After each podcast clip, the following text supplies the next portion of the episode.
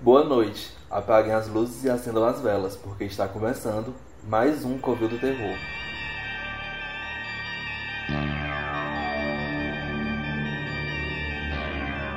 Meu nome é Newton Vieira e jogar Among Us nunca mais será a mesma coisa. Eu sou Germano Marques e nada melhor que ETs, homens gostosos e barbudos e frio. E aqui com a gente hoje nós temos uma convidada maravilhosa, minha melhor amiga, bióloga, cientista, Graziela Araújo. Boa noite, gente. Sou a Grazi e The Thing é o meu filme favorito de terror. Hoje no, no nosso episódio a gente vai falar sobre The Thing ou O Enigma do Outro Mundo, que é um filme estadunidense de terror e ficção científica do ano de 1982, dirigido por John Carpenter, que também é diretor de Halloween, e escrito por Bill Lancaster. Ele é baseado em uma novela chamada Who Goes There, do John Wood Campbell, publicada na revista Astound Science Fiction em agosto de 1938. A trama mostra uma equipe de pesquisadores estadunidenses na Antártida que encontra a coisa, uma forma de vida extraterrestre parasita que assimila e depois imita outros organismos vivos. Os exploradores são dominados pela paranoia e pelo conflito quando percebem que não podem mais confiar um no outro e que qualquer um deles pode ser a coisa. Nesse episódio, a gente vai focar muito no de 1982, porque é o filme mais conhecido e o mais importante. Mas a gente vai falar um pouquinho sobre a, a versão de 51, que foi a primeira versão, que inclusive o, o, o John Carpenter coloca assim um easter eggzinho em Halloween. É, e a gente vai falar também sobre remake, não remake, porque na verdade ele é prequel de 2011. Então, eu assisti o primeiro filme, é O Monstro do Ártico, que é de 1951. E eu achei fraquinho, mas eu entendo, tipo, o tempo que o filme foi feito, né? Não tinha tanto recurso para fazer um monstro fodástico e tal. É, então acabou sendo um pedaço de planta. e assim. É, e assim, é, mostra. Eu achei que. Mostra os soldados norte-americanos naquele velho contexto, né? De salvadores do mundo. E aquela ideia de destruir o invasor. E fica muito claro, inclusive, eu acho que pela mensagem final, quando eles falam, é continuem olhando para o céu, é, aquele medo de, de ataque e de onde isso viria. Uh, e eu acho que foi bem, bem, é um filme bem, bem leve, bem básico, assim, não achei nada demais, é, mas deve ter tido seu impacto na época é, mas ainda assim, eu acho que a cena mais legal do filme é a parte que eles incendeiam o cara, né? Quando o cara, a coisa entra, né? E eles incendeiam e para mim foi só sobre isso, só sobre essa cena o filme. É, o filme é muito fraquinho. Eu acho que nem por uma questão de recursos mesmo. Eu acho que foi falta de, de construção, de tensão. Tem filme antigo, assim, que, que. Até mais antigo que esse que não tem tanta, é, tanto apelo visual também, mas que tem assim, uma tensão mais, mais construída. E esse sim, não sim. tem, você fica assim, o filme tem uma hora e vinte só, e aí já tá perto do final e nada acontece feijoada. E aí eu achei muito bonitinho as, as, as mudinhas do bicho, que o bicho é uma planta, né? Como se fosse um, um grande repolho. e, aí, uhum. e aí tem uma hora que eles conseguem, é, ele, ele se multiplica por umas sementes, na, na palma da mão dele tem uns porinhos lá que ele solta as sementinhas. E aí o cara faz um. Eles têm uns morangos lá, porque no o primeiro filme, ao contrário dos outros dois, se passa no Polo Norte. E aí é, ele faz assim, na, ele chama estufa de morangos, e aí ele faz um canteirinho assim de mudinha do ET, ele não sabe nem o que, é que ele tá fazendo. Oh, meu Deus. É muito engraçado, parece assim um monte de pezinho de berinjela. Vamos, vamos reproduzir essa coisa é, que não sabemos de onde vem. Nem o potencial de destruição dela. Mas isso a gente observa no de 82 também, que hoje em dia, né, com a crise sanitária, tudo que a gente vê que as pessoas fazem, que elas estão sem máscara, sem luva, a gente pensa, meu Deus, quem faria isso? Aí de 82 tá lá o cara abrindo um negócio que eles estão vendo a primeira vez, metendo a mão dentro, sem máscara, não sabe que doença que tem, o que, é que vai fazer com eles. É bem isso. A gente assistiu o de 51 mais para ver se tinha é, alguma ligação mesmo, até por a questão de o Carpenter ter colocado é, ele passando no Halloween, porque no Halloween de. O primeiro Halloween, é, quando a Laurie tá cuidando do, do menino que ela era babysitter, que ela era babá, o, o menino tá assistindo é, a coisa que veio de outro mundo, né? O monstro do Ártico. Ele tá assistindo na TV enquanto ela tá lá cuidando dele. E aí, até quando eu revi outro dia o Halloween com a Graça, eu falei, ó, oh, eles estão assistindo a primeira versão do, do The Thing. E aí eu peguei e disse, olha, bom a gente ver pra ver se tem alguma ligação, mas assim, é uma adaptação bem de pegar a ideia mesmo assim de uma coisa que veio do espaço, porque é, o, o livro, a história é mais parecida, a questão assim de fidelidade. É, o segundo filme é o que é mais fiel ao livro ao livro, assim, ao conto, à novela. Porque é curtinho, são 163 páginas a versão em português. É, e aí o primeiro não tem muita ligação, eles pegaram mesmo assim a ideia-chave de uma coisa que veio do espaço e a galera não sabe o que é e meio que tem medo e essa coisa causa um caos. E nem é tanto caos no, no, no, no, no primeiro filme, porque os outros dois filmes, o, o, o, o legal é a questão do caos que a coisa espalha. E no primeiro filme não, é, no primeiro filme não tem esse ponto, que é o, o pra mim é o ponto alto do filme. Mas enfim, aí a gente entra no de 82, que foi um filme que passou muito tempo em período de pré-produção e a ideia não, não era comprada. Passaram muito tempo querendo investir nisso e ele só veio ter investimento depois que Alien foi lançado e Alien foi bem sucedido. Aí disseram, ó, fizeram esse filme aqui de ET, que tem esse contexto assim também de, de ET pegando a pessoa rasgando por dentro, vai que dá certo também pra gente. eu, acho, eu acho legal de 82 que eu assisti primeiro o, o, o inicial mesmo, o primeiro filme de 51. E aí, quando eu assisti o de 82, eu achei uma coisa maravilhosa, como tu falou uh, no primeiro filme, é, não tem tensão praticamente nenhuma durante o filme inteiro. Não é construído nenhum, nenhum, é, nenhum tipo de mistério ou tensão que, que prenda você. E, tipo, no segundo, uma coisa que eu achei incrível é, é que eles não revelam o monstro de uma vez. E também eles sabem a hora. É, o, o, o, John Carpenter, ele sobre a, a hora exata de, de, de de revelando pequenas coisas sobre o monstro, sabe? Ele eh, foi separado muito bem no filme os momentos de serem revelados coisas sobre o monstro e muito bem ilustrado também. Eu não sei se de repente é por ter uma base para fazer de roteiro, mas ele fez bem melhor do que Halloween. Porque Halloween é uma coisa assim que é bem devagar. Depois que eu assisti pela segunda vez eu aprendi a gostar. Mas é uma coisa assim bem devagar. E o, o The Thing já é uma coisa assim que é mais. Já começa com a ação ali. E aí tem esses momentos, tem uns picos assim. Tem uma empolgação e aí dá uma acalmada. Mas não que, que fique. Não que o filme fique morno. Inclusive tem, tiveram muitas cenas que foram cortadas por conta disso, porque dava uma mornada no filme, mas não. Ele constrói ali, tem um pico de ação, e aí a tensão permanece, só que a ação do filme dá uma diminuída. E é muito. Foi um acerto muito grande do filme para mim isso.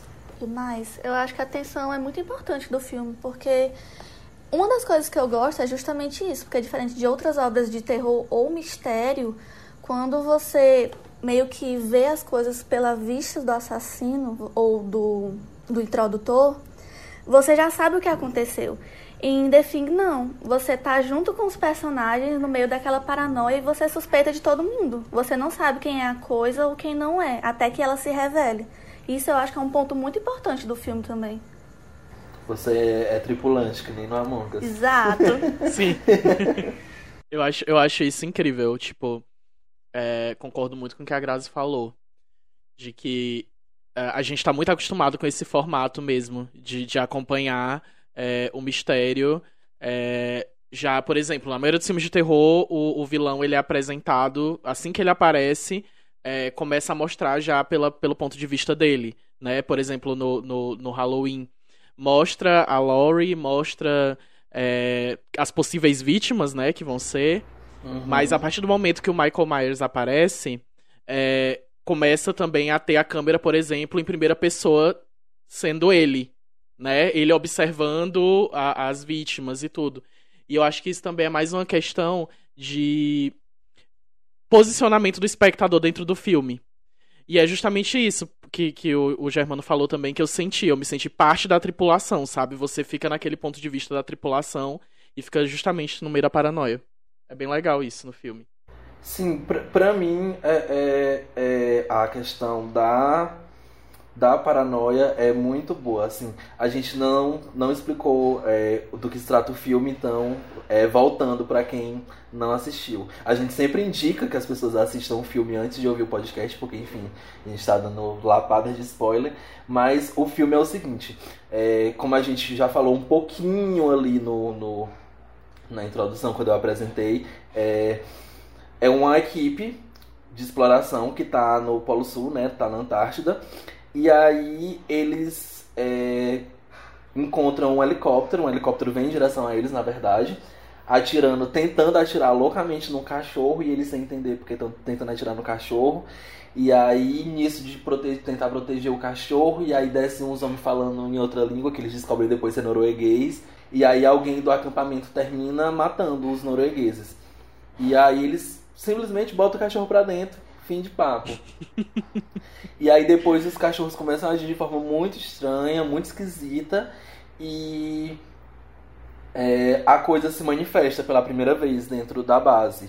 E aí eles descobrem que, que eles vão na, na, na, base da Noruega e aí lá eles acham um corpo retorcido e aí eles vão meio assim, eles abrem, dissecam o corpo, como a Grazi falou, sem máscara, sem luva, sem nada, assim, eles vão meter na mão dentro do bicho. E aí eles descobrem que essa coisa meio que engole é, uma presa e assimila o corpo dela.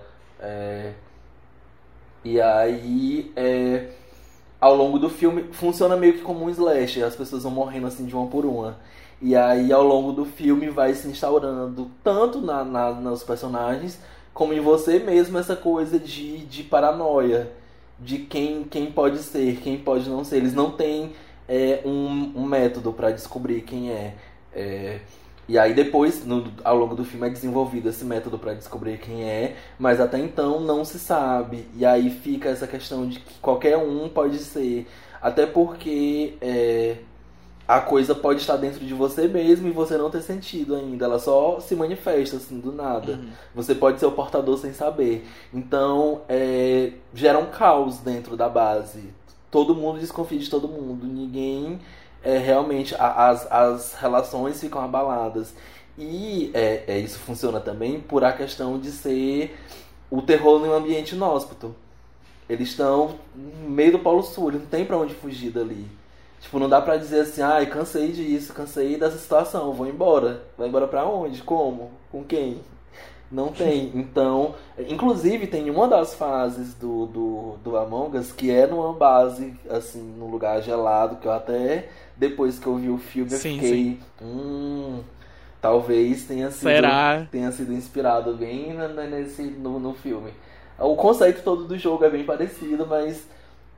Porque a, a pessoa que tá com o bicho sabota o, o, a base e tudo mais. E aí, é, o conceito inteiro é bem parecido com o jogo. Se você já jogou e não viu o filme, é muito parecido. A, a, a, o humano que tá portando a coisa, ele vai sabotar a base, ele vai matar outras pessoas, ele vai fazer de tudo pra, pra atrapalhar e pra prevalecer sobre os outros. Então é bem, é bem parecido todas as ideias do jogo em si. No de 2011 tem coisas que parecem mais ainda com com, com o jogo em si. É, é bem. Esses dois pontos de, de, de, terror inóspito e paranoia são, são as coisas assim, que, mais, que eu mais gosto do filme inteiro. Uma das coisas que, que me chamou a atenção também nesse filme foram efeitos práticos. Porque eu sou apaixonado por efeitos práticos. se você não vai fazer um CGI bem feito, se você não vai fazer um CGI é, que pareça plástico ou uma criança que é filha da Magalu, não sabe? faça um efeito prático ou faça um CGI bem feito. Porque eu acho que assim, esse filme inclusive com relação ao de 2011, o do John Carpenter foi o que me deu mais aflição. Por conta da maquiagem, dos efeitos práticos, foi o que me deu mais aflição, inclusive que o de 2011. Tu achou? Que Oxi, demais! Eu, eu, Gente, dá muita aflição. A, a, a, os efeitos práticos do filme são perfeitos. Perfeitos assim, né? Pro tempo. É, pro tempo, mas, sim. mas você vê que. que af, o cara. Um, um, só um, um fato aqui. É, o cara que fez a maquiagem ele foi internado na reta final do filme por exaustão. E eu super entendo o porquê. ah, eu, eu vi isso também. O burnout do bichinho. O trabalho dele é perfeito. Fora que é uma das coisas que eu sinto muito falta nos filmes de hoje em dia de terror. Porque hoje em dia tudo é computação gráfica. E antigamente isso gerava vários empregos. Porque era vários maquiadores fazendo umas coisas super foda. Usando até animatrônico, sabe? Pra, pra época eu acho isso um avanço muito alto. E eu acho que é um dos pontos que difere também do de 1950, porque tinha toda essa tecnologia para provocar o terror nas pessoas. Sim, sim, eu concordo. E tipo, eles usaram, eles usaram bonecos é, que pareciam fantoches, sabe? A maioria dos bonecos que eles usaram eram fantoches. É, quer dizer, a pessoa ia lá, colocava a mãozinha dentro, eles jogavam a gosma em cima e rolava o negócio, sabe? Então eu acho que o resultado, ó, chiquérrimo. Sim, fora que esse fato deles usarem fantoches, acho que contribui pro fato da coisa não parecer humana, porque ela vai ter uns movimentos assim estranhos. Você vai achar aquilo absurdo. Então dá mais um quezinho assim pra coisa. O, o, o Uncanny Valley do babado. Exato. Pois é, eu fiquei com, eu fiquei com muito medo, de, assim, o, eu achei desconfortável. O, o, é tipo Midsommar. Eu achei desconfortável o de 82. Achei esquisito, assim, aquela, aquela coisa grotesca e tal. Mas medo, medo mesmo, eu fiquei com o de 2011. 90% do tempo. Tem, tem umas duas, três cenas que, que ficou assim, toscão. E eu, nossa senhora. Mas assim, no resto, na grande parte do filme, eu achei assim, ok, o, o CGI que usaram. Fiquei, foi com outras, sentindo outras coisas, aquele monte de homem bonito. Eu não fiquei com medo de nenhum, porque. Tem medo nem do cão. Agora tem uma coisa que é certa. Quando eu, e, quando eu assisto filme desse tipo, que é de body horror ou, ou coisas do tipo, sabe? Meio gore eu tenho uma reação instantânea. Eu passo um bom tempo com a aflição de tocar nas coisas por causa da textura. eu não sei se, se, só eu que sinto isso, mas eu acredito que não. Eu fico com a aflição de tocar nas coisas pela imagem nojenta da coisa do filme, entendeu? E eu fico meio. Fico com aflição. E eu não fiquei no segundo filme, essa é a questão. O filme do John Carpenter me deu essa aflição de, de não tocar em coisas sei lá, eu fiquei agoniado. E no, no, no de 2011 eu não fiquei, e eu acho que o CGI de 2011, em muitas cenas, parecia uma coisa meio de plástico, sabe? Não... É, é isso, era, era, isso que eu ia falar agora. Não tem. A, a, o de 82 tem o sangue, tem a, a questão da viscosidade. E o outro não tem tanto. É, tem Sim. isso. A, apesar de que a fotografia colaborou muito também, porque a fotografia do, do de 2011 é muito escura. Então quase não dá pra ver sangue também. Só o caramelo de chocolate. Sim. e eu, eu acho que outro erro no de 2011, na minha opinião, foi mostrar a nave. Ah, é. Eu fiquei meio. Eu fiquei assim, ai gente, sério que vocês vão mostrar a nave? Vai ter cena dentro da nave. A, ali, pra mim, o filme tomou outro rumo na, naquelas cenas finais dentro da nave. Eu, sei lá, fiquei. Assim. Fiquei achei sem graça, achei não precisava mostrar. Eu acho que era melhor deixar ali certas coisas devem ficar na, no imaginário de quem tá assistindo. Assim, explicando pra, pra, quem, pra quem não viu, o de 2011 é, mostra o que aconteceu na base da Noruega, é, que é a base que eles encontram no filme de 82. É, e aí a história é bem parecida, assim, tem muitas similaridades com a história de 82. Por isso que eu digo assim que é meio remake, meio prequel. É, tem a Mary Elizabeth Winstead, que quando eu fui ver, eu fui ver por ela. Eu digo assim, ah, ok. Aí depois que eu soube que era prequel, porque, porque eu fui pesquisar e vi que tinha ela. Gente, só um detalhe. É, eu tava esperando uma presença feminina no decorrer desses filmes. E, do, tipo, no primeiro e no segundo, e não, não teve. No primeiro tem, mas é uma presença muito, assim. Muito. Relevante. A namoradinha. É, muito relevante.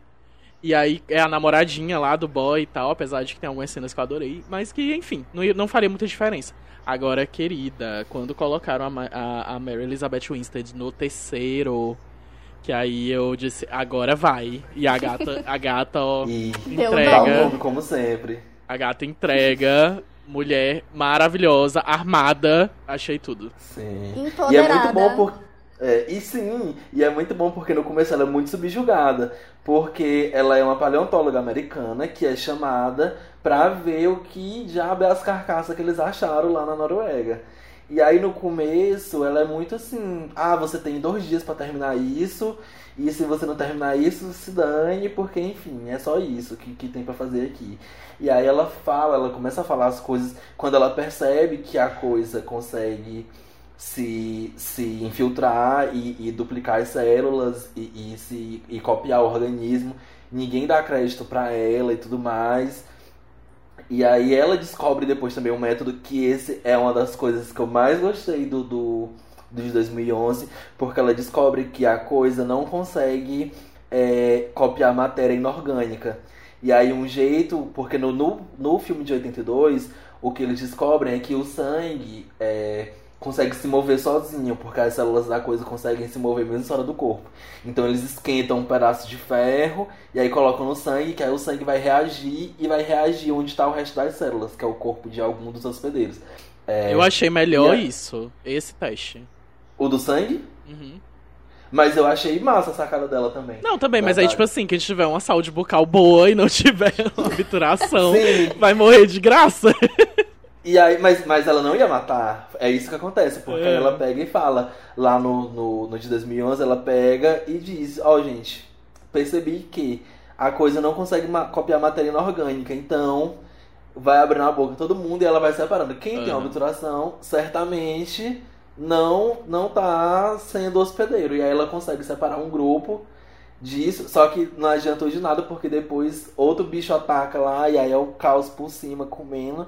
A questão da é, a questão da nave eu nem achei assim tão precisava não, mas também não, não me incomodou tanto não. Eu até lembrei de, de de Alien também, parece quando eles estão andando por os corredores da nave, parece é, quando eles estão na nave lá que eles acham o ovo do bicho do Alien, mas da Alien no caso.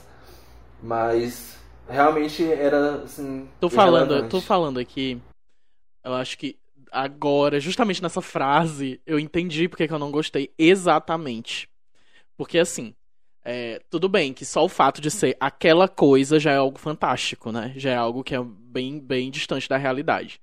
É, mas, é, ainda assim, eu acho que mostrar a nave levou isso para outro patamar de realidade.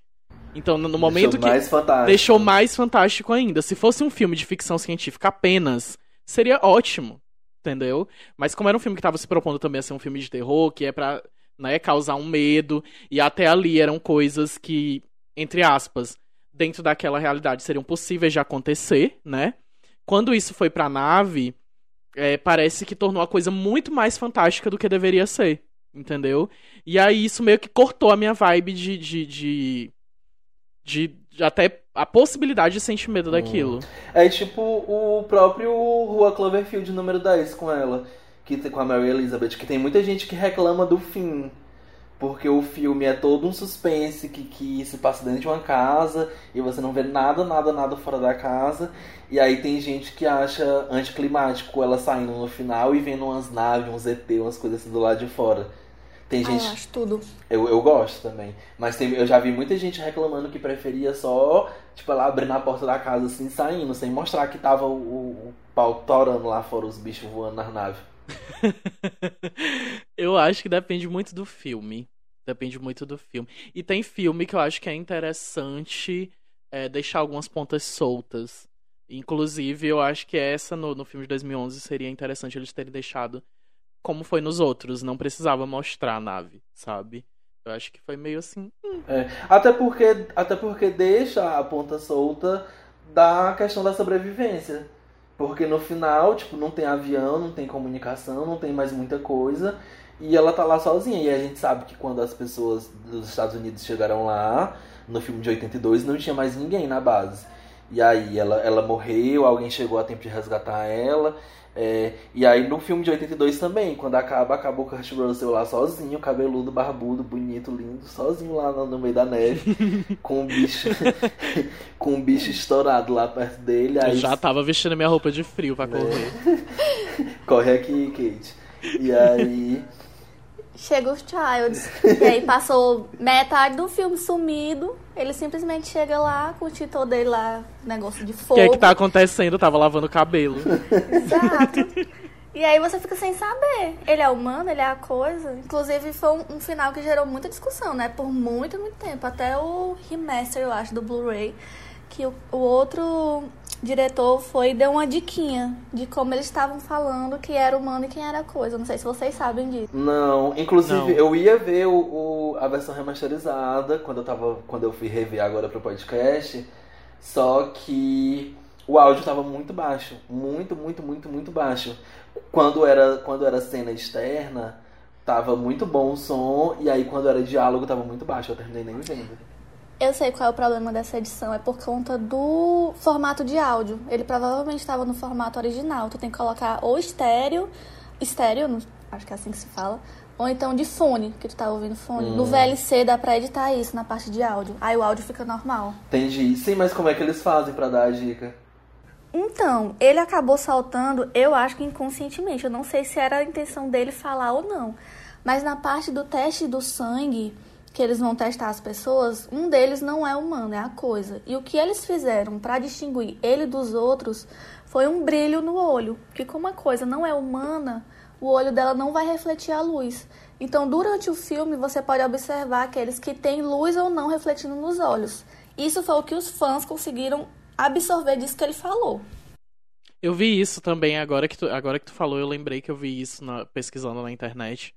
é, em algum site de, de críticas a filmes Sim. e tal. Acho que foi no, no Boca do Inferno, não sei. Eu sei que tinha lá é, ele falando sobre essa curiosidade do filme, do brilho nos olhos. Eu vi isso também. Eu não tinha percebido isso. Não sei se é porque só. Não dá pra perceber, no- no só original, se você né? souber Pois mesmo. é. E eu assisti pelo notebook, então a tela é pequena e eu fiquei assim, chegando perto, gente, quem é que tem brilho? Quem é que não tem? Só que aí. Foi um pouco difícil. Só o Luna, o Die Circle. Tem várias teorias sobre os finais. Tem umas que já foram descartadas, tem outras que até hoje são discussão.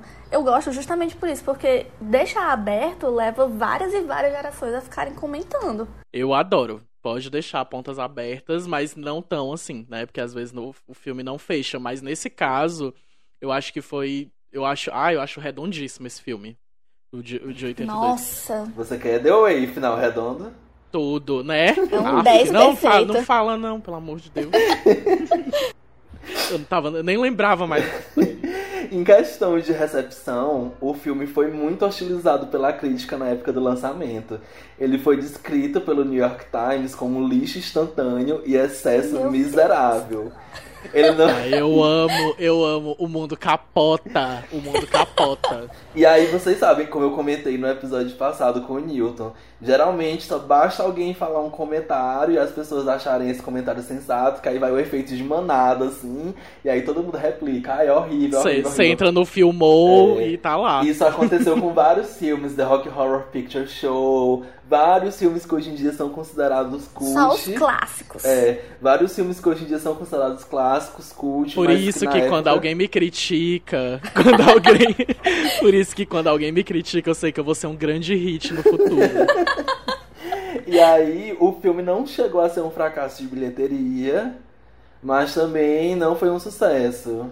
Nem frio nem calor, zero graus, tá O, ótimo. o, o filme, ele, o filme se pagou, na verdade.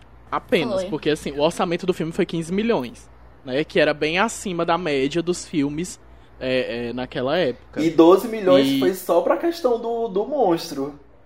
Então, eu acho que foi muito bem aplicado. Sim. E teve 19, teve 19 milhões de bilheteria. Assim, o filme se pagou só. Foi basicamente Bas- Sim, isso. foi quase isso. O filme conseguiu brilhar com público doméstico, com VHS e com exibições de TV. E Foi aí que chegou assim, teve mais alcance de público e as pessoas começaram a ver, não, esse filme aqui é bom, não é ruim como estavam dizendo, não é esse lixo como estavam dizendo.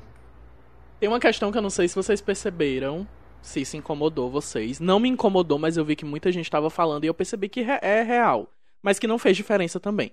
Desenvolvimento de personagens no de 82. É...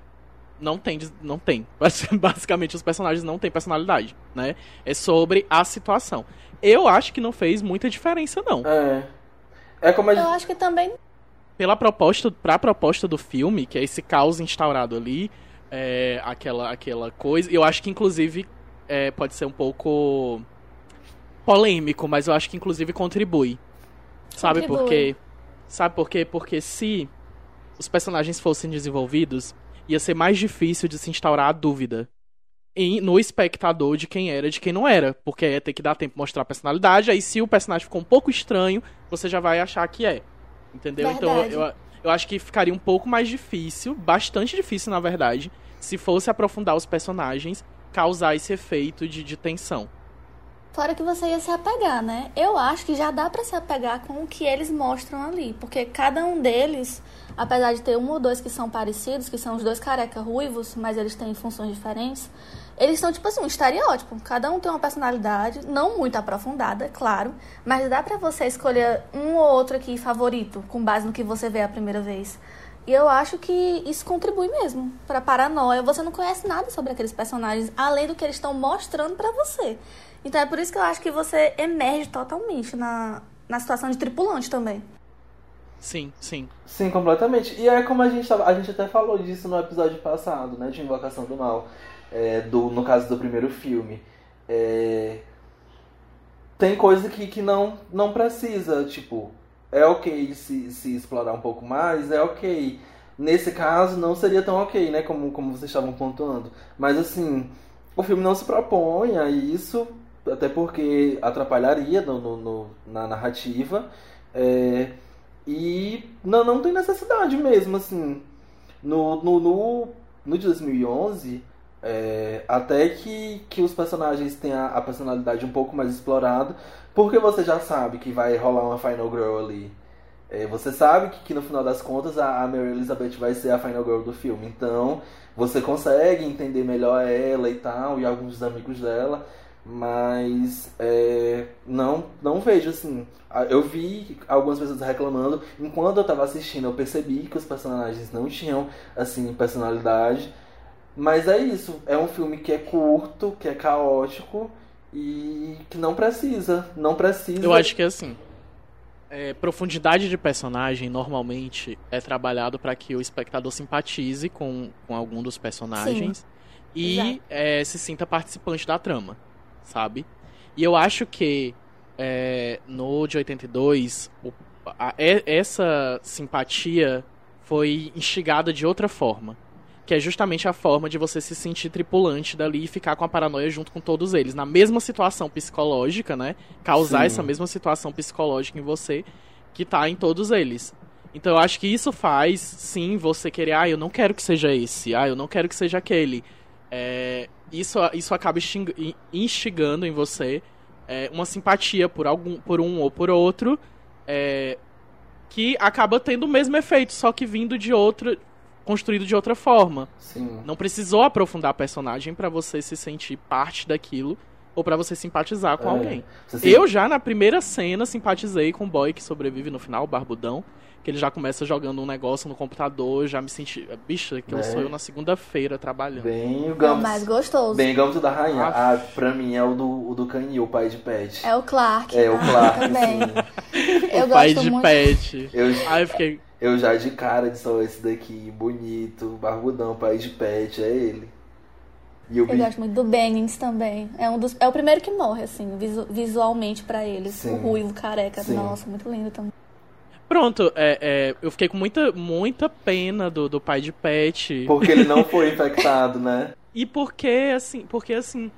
É, você vê que é outro, outro, eu acho que é outro, outro gancho pra você simpatizar. Não precisou aprofundar. Sim. Ele tinha, um- você vê que ele tinha um carinho pelo, pelo, pelos cachorros e tal, pelo, pelos animais e tal. Exato. E aí, aquilo me fez ficar com muita pena dele, gente. Ver o- ele vê o cachorro se rasgando inteiro, porque ele ainda não sabia, né, que era uma cópia, que não era exatamente o, o- o cachorro. Mas ele vê aquilo. É, é, ai, me deu muita pena e eu acabei simpatizando com o personagem. Tem a cena também que falam que a coisa matou os cachorros, que ele sai desesperado, correndo pra ir ver se os cachorros estão mortos no meio da pena dele. É, Então eu acho que foi construído, sim, essa simpatia é, do, do, do, do espectador com os personagens, mas de outra forma. Foi só uma forma diferente. não Sim. convencional, não é o que a gente tá acostumado. É, As até pessoas tendem a porque estranhar. é, principalmente nós millennials cringe, é...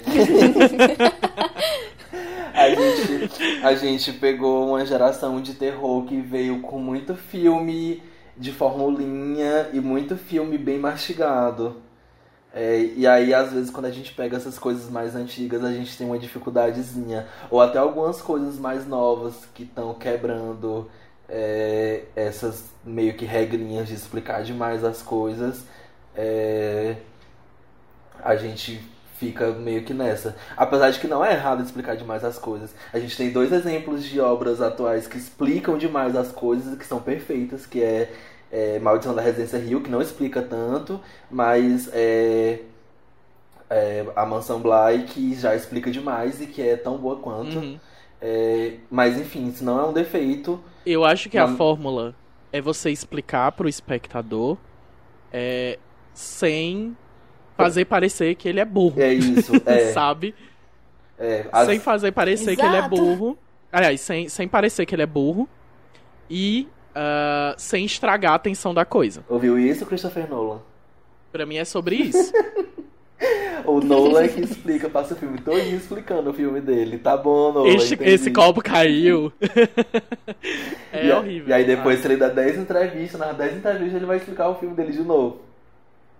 Ai, ai, sem, sem paciência. Sem e paciência. aí é um filme que, por ter, é, ter se tornado é, cult com o tempo, ter se tornado clássico, é, dá para você pegar referência dele em Arquivo X, em Stranger Things, em várias obras assim que envolvam é, invasão corporal e alienígenas e tal. É uma coisa assim que, apesar de não ser um filme tão conhecido, eu lembro que eu conheci ele de nome e, e de, de, imagem, assim, de pôster, e porque a Grazi falava. E eu lembro também de passar no SBT, e eu tinha medo por causa do, do bicho lá.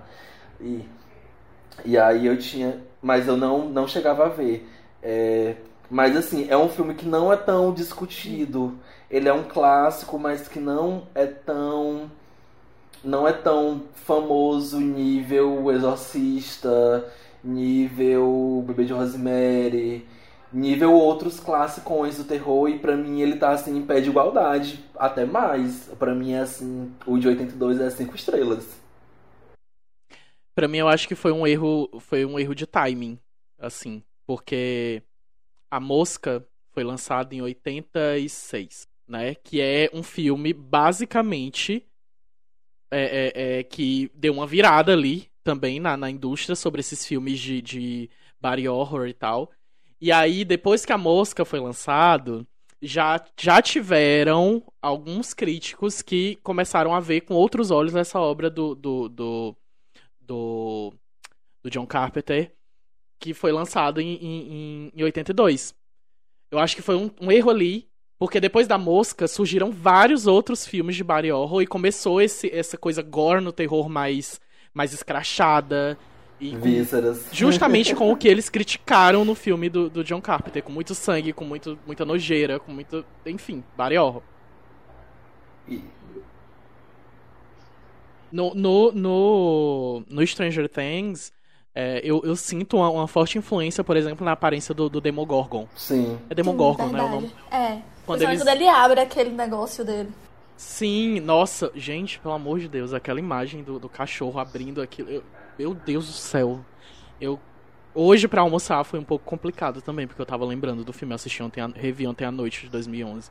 Meu Deus do céu. Até, o, até o jeito que o, o bicho. Eu não lembro se mostra isso no de 82, mas no de 2011 mostra o bicho sugando o povo, tentando entrar assim por a boca.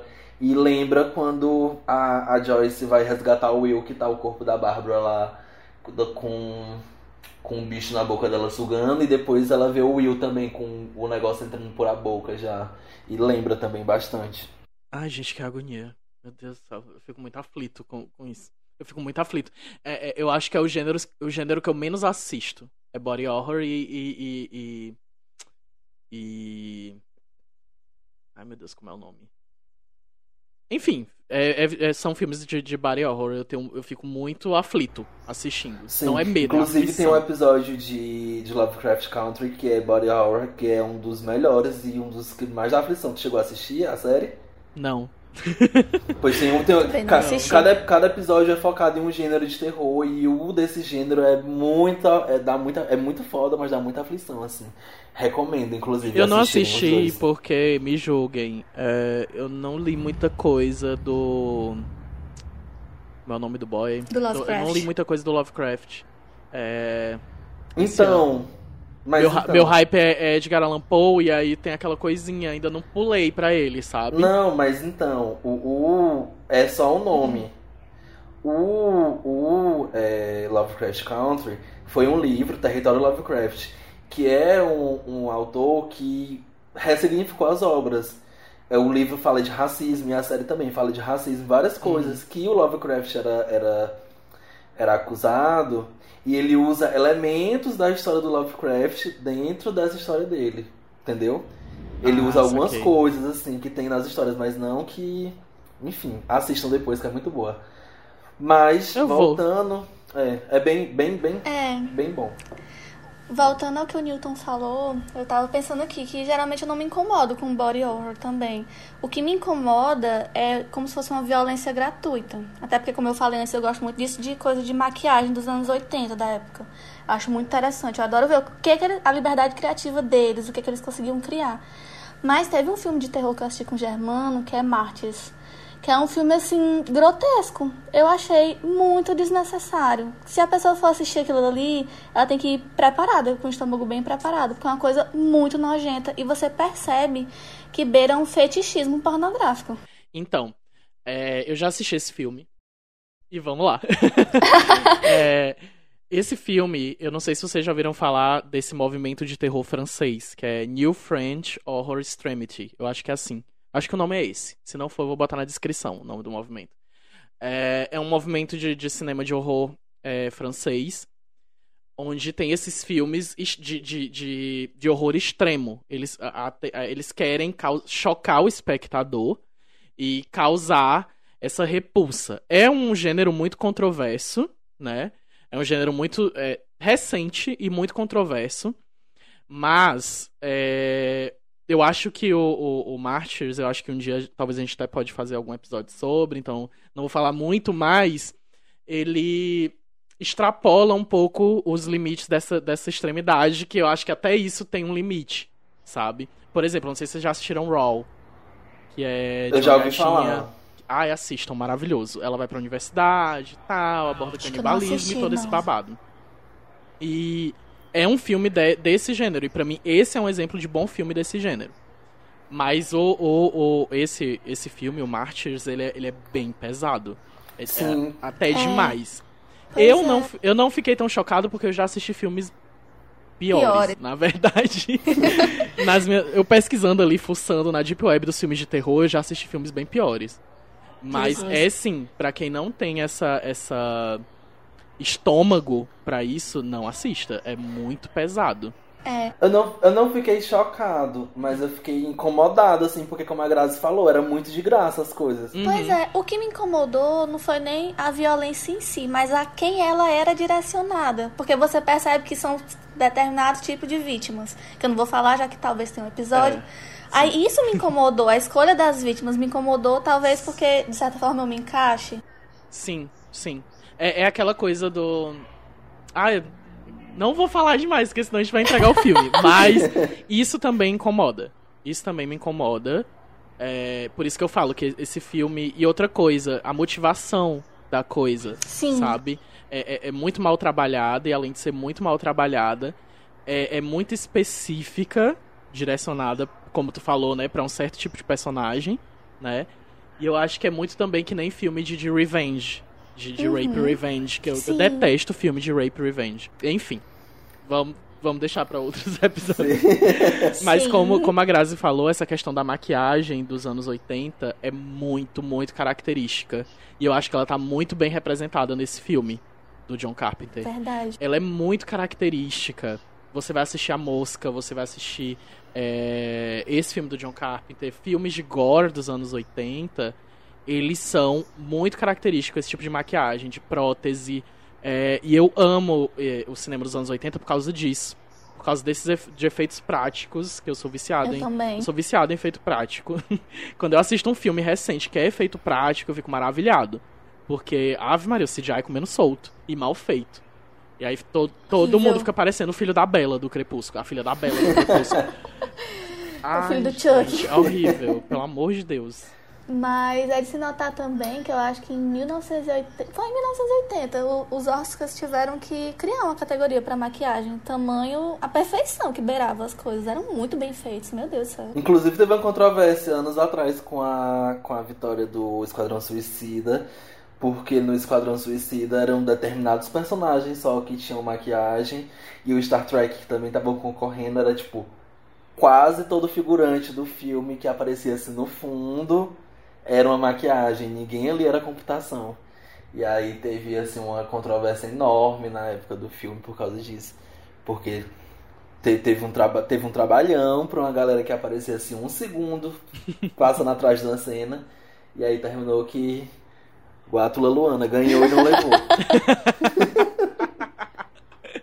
Ai, gente, mas alguém ainda. Foi o Oscar isso? Foi. O, alguém. Esquadrão Gente, alguém ainda considera o Oscar parâmetro de. de... né? Só, consi- só considero se alguém que eu gosto de ganhar. Ah, eu também, eu sou. Parasita, Parasita ganhou melhor filme. Ai, o Oscar acertou muito, o Oscar acertou muito. Nunca não fez mais que critiquei. obrigação. Nunca critiquei. Ai, mas eu tenho. Eu tenho essa relação de amor e ódio com o Oscar. Eu acho que quase todo cinéfilo tem essa relação de amor e ódio com o Oscar. Principalmente, Principalmente se você gosta de terror. É, principalmente se você gosta de terror. Porque o Oscar nunca reconheceu que o terror é um gênero digno de premiação. Né? Da sua premiação. Principalmente as atrizes do terror. Sim, af, bicha, meu Deus do céu, tem gata que dá de pau na- na- na- nas gatas de drama e eu fico assim, gente, cadê? Sim. Cadê? Gente, a Laurie do, Todo- do, do- Todo do ano. Halloween, pra mim, a gata, a, a- como é o nome dela? Da atriz, da menina, da garota. A, a gatinha que grita. Gente, a Jamie Lee Curtis merecia milhões de Oscars por, por Halloween. muito. E vários outros. Os recentes também. A Lupita Nyong'o no Us. Ai, gente, pelo amor de Deus, olha. Melhore, Oscar. Melhore. Melhore. E não coloque filmes de terror como filme de thriller pra poder premiar sem dizer que tá dando pro filme de terror. É, com isso a gente encerra. Acho que sim. Cansou a Acho que garganta. sim. Ai. Ah, eu queria agradecer vocês por terem me convidado. Eu adorei participar. Adorei. Eu acho que a senhora ainda vai precisar voltar. Será? Até porque a Grazi é minha parceira de assombração, já falei aqui no. no- Ai, achei. Já, já falei aqui no podcast, já falei pro Newton que eu só assisto coisa de assombração com a Grazi.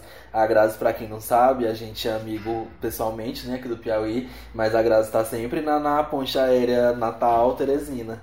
E aí É. eu, fico, eu fico guardando o filme de assombração pra quando a Grazi vem pra Teresina pra gente poder ver. Porque eu, Fica ali juntando. é, eu fico só juntando, né? Quando ela tá fora, eu, eu digo, ó, Grazi, tem filme tal, tal, tal, pra gente assistir quando você estiver aqui, e ela sabe. Só o filme de tem um- assombração que tu não assiste só, né? É. É. Bem, gente, é isso. Sigam a gente nas nossas redes sociais, é, arroba Covil do Terror no Instagram e no Twitter. Sigam os apresentadores no Instagram, arroba Germano com dois N's, ponto 94, arroba underline Vira Newton. E sigam a nossa convidada também, que é bióloga, cientista, perita, Perfume, perfume, gamer, tudo que você imaginar Fraga- essa mulher faz. fragrância de perfume, modelo de mãos. Modelo de mão, modelo de pés também. Ela que tem o, o, o pé de pão mais famoso do centro de Teresina. Arroba GGRZIE Grazie, que ela é bem italiana, prima da Lady Gaga. Sou descendente de italiano.